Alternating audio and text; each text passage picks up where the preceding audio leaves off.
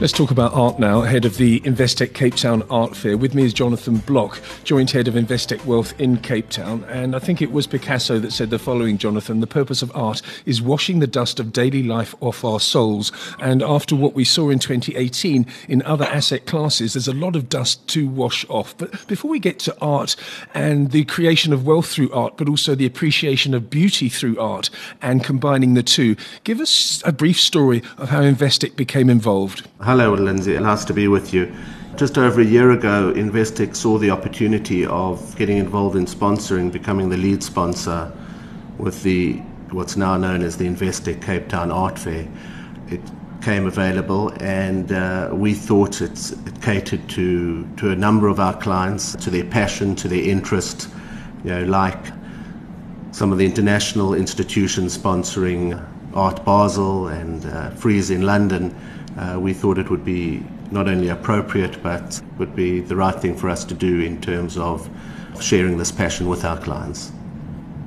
I think what we have to do, as I said in my introduction, is try and get across how art and wealth creation can combine. But before we do that, maybe you should tell us exactly how art as an asset class has performed since the dreadful days of 2008, 10 years ago. How has it performed against other asset classes? Because 2008, 2009 marked a low point in the equity market. Did art follow that path? Well, it's quite interesting because I suppose if you bought the right piece, uh, it's performed unbelievably well. If you bought the wrong piece, it probably hasn't done much. So sometimes it's about the individual piece concerned and, and the video artist that has made it or not made it. But in, in average or aggregate, performed exceptionally well. It has been a good asset class. But I think, you know, it's I suppose if you're looking at it as uh, in terms of diversification of assets, uh, one would have a small percentage in art if you're looking at it purely from an investment perspective. But from my perspective, I've never looked at it as, a, as, as purely an investment perspective. I think you get so much more out of art in terms of coming home after a long day and seeing some amazing pieces of work on your walls and, and kind of cheering you up. Incredibly good for the soul you also, through the journey, you meet some really wonderful, amazing, special people.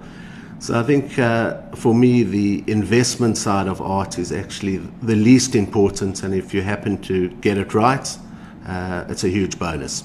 What particular areas have outperformed in the overall art market? When you think of art, you, I think of sculptures, I think of watercolors, I think of oil paintings and sketches, etc. But there must be one particular area that has managed to sort of transcend trends, if you like. I mean, bull markets and bear markets. There must be some sort of almost like defensive play in the art world. That's a tricky one, especially when I'm, I'm not an expert in this field by any stretch of the imagination, and, and I wouldn't even try and profess to be. And I think I think that's an interesting point generally because I don't think one should try and be an expert. I think I think that's that's kind of the worry with some people getting involved in this market, Lindsay, that people are sometimes intimidated and they kind of say, sure, what happens if I buy the wrong thing? And what happens if I walk in, someone walks in and looks at it on my wall and they don't like it? And, and, and to me, that's, yeah, that's part of the challenge. You actually just want to go and buy what you like. You want to enjoy it. You want to have fun in the journey. You want to learn as you go along you know, the journey is part of the experience. As far as works that have performed well, you know, within the South African context, you know, works by Irma Stern continue to perform well, Neef continue to perform well, Preller continue to perform well, Eduardo Villa continue to perform well. Uh, Robert Hodgins continues to perform well, you know, of the of the more established names. But I think we are seeing a change. We're seeing uh, a number of young contemporary artists kind of coming through, and we're seeing you know more auctions in that space, whether it's uh, Strauss or Aspire or standalone auctions in that space, where new records are being attained at every auction, in spite of a lousy stock market and in spite of a, a tough economy. We're seeing a number of these young contemporary artists uh, doing incredibly well. So I think we are seeing a shift very much, and it's not only in South Africa, globally, you know, into the, the contemporary space as time moves on. Two things stuck out for me in 2018 in the art world. The most recent one was the Hockney painting that went for an incredible price, and he's a living artist. I think it was the highest price paid for a living artist's work. That was the first one. But before that, I think it was the beginning of this year, we had the Da Vinci piece going for 500 million, and I think it was a well-known Saudi prince that bought it, and apparently it's disappeared. But the point of this question is do those sort of events benefit the whole art market? They obviously raise awareness of art, but does it trickle down to other areas of art, the cheaper areas, the less well known areas, or is it uh, simply the province of the super high net worth individuals in isolation, if you like? I think the fact that everyone talks about it and it's in the news and in some ways aspirational, and whether it was those two events or whether it was the Banksy event at the Sotheby's auction in October where the painting self destructed, you know, it, it, creates news, it creates uh, interest. So I think there's definitely a trickle down effect with all these things. I think in that super high net worth space, you know, you are dealing in a different world and there are a whole lot of different things in play out there yeah, it's interesting.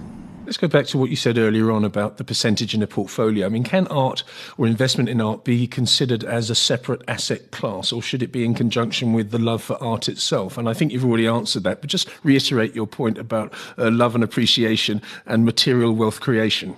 I think it starts off maybe for a lot of people when you look at global portfolios and, and we look at some of our clients offshore, and it might be you know five percent or ten percent at maximum of their of their portfolio uh, on a global basis. The the problem is it, it becomes a bit addictive, and what we have found is that as they go along the journey and they get passionate about it, and as I said, they meet interesting people and it takes them away from a space of, of day-to-day life, uh, uh as, as, as you quoted from Picasso. And I think it's quite true that you know, we all want to have a little bit of fun. And I think in that space, just, you know, getting back to our sponsorship of the Investec Cape Town Art Fair, we didn't want it to be just a four day sponsorship like so many others do. We wanted it to be a journey with our clients and, and our friends in that we had seven art lunches in Cape Town this year with galleries, collectors, artists, auction houses. We had a number of dinners in Johannesburg with, with top collectors and artists. We had a wonderful breakfast in, in London during Frieze Art Week, where we had over 120 people that attended. Uh, we had a movie evening in Cape Town earlier this year uh, at the Labia, where I think the Labia seats 186, and I think we could have filled it three times. So I think for us, it's know, it gets back to sharing a passion and, and doing something slightly differently with our clients, and not just coming in as a sponsor, but coming as, a, as a partner with the Cape Town Art Fair and, and kind of going on that journey with our clients and actually having a bit of fun with them in a, in a world that's become kind of topsy turvy and crazy art's an illiquid asset, of course. I mean, I suppose if you've got one of the pieces of work from the artists like Irma Stern and the other others that you mentioned earlier, it would probably not be on the market for too long. But generally, art is illiquid, so you've got to bear that in mind when having a look at art as an investment. What what sort of percentage of a portfolio should you allocate, not just to art, but to alternative forms of investment? It might be a vintage car, it might be an artwork. So just give us an idea from a portfolio construction point of view what should be allocated? Yeah, I think, Lindsay, if you had to kind of give a number and kind of hold in, in just cold lights a day, you'd probably be looking at 5 to 10% of the portfolio. And I think you're 100% correct, you know, like, like kind of private equity and, and like venture capital. And these are illiquid assets. And I suppose when you want to sell them, often is not exactly the best time to sell them. so one has to be conscious of that.